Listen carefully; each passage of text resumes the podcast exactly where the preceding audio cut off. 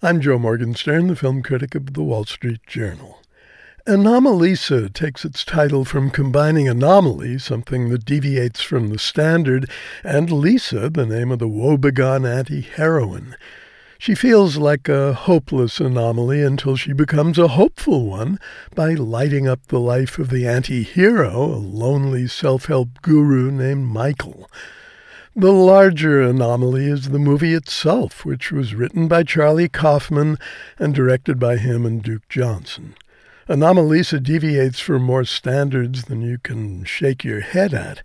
It's animated with stop action puppets, but really bleak, the most depressing thing you could see in a month of gloomy Sundays.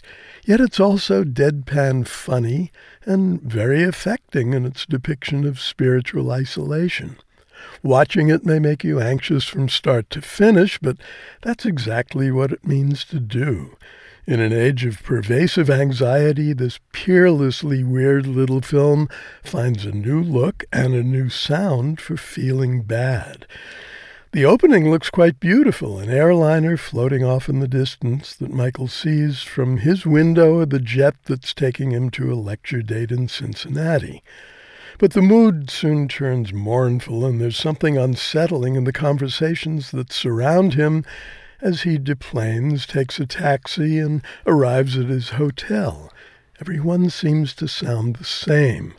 Michael himself is voiced eloquently by David Thewlis. There's a clue to what's going on in the name of the hotel, the Fregoli. It's a reference to the Fregoli delusion. That's a rare disorder in which a person believes that different people are really the same person who's changing appearance or using disguises. In Michael's case, these undifferentiated voices are the most dramatic sign of his alienation, but that changes after a chance meeting with Lisa, a young woman who's come to Cincinnati and the Fregoli to hear his lecture.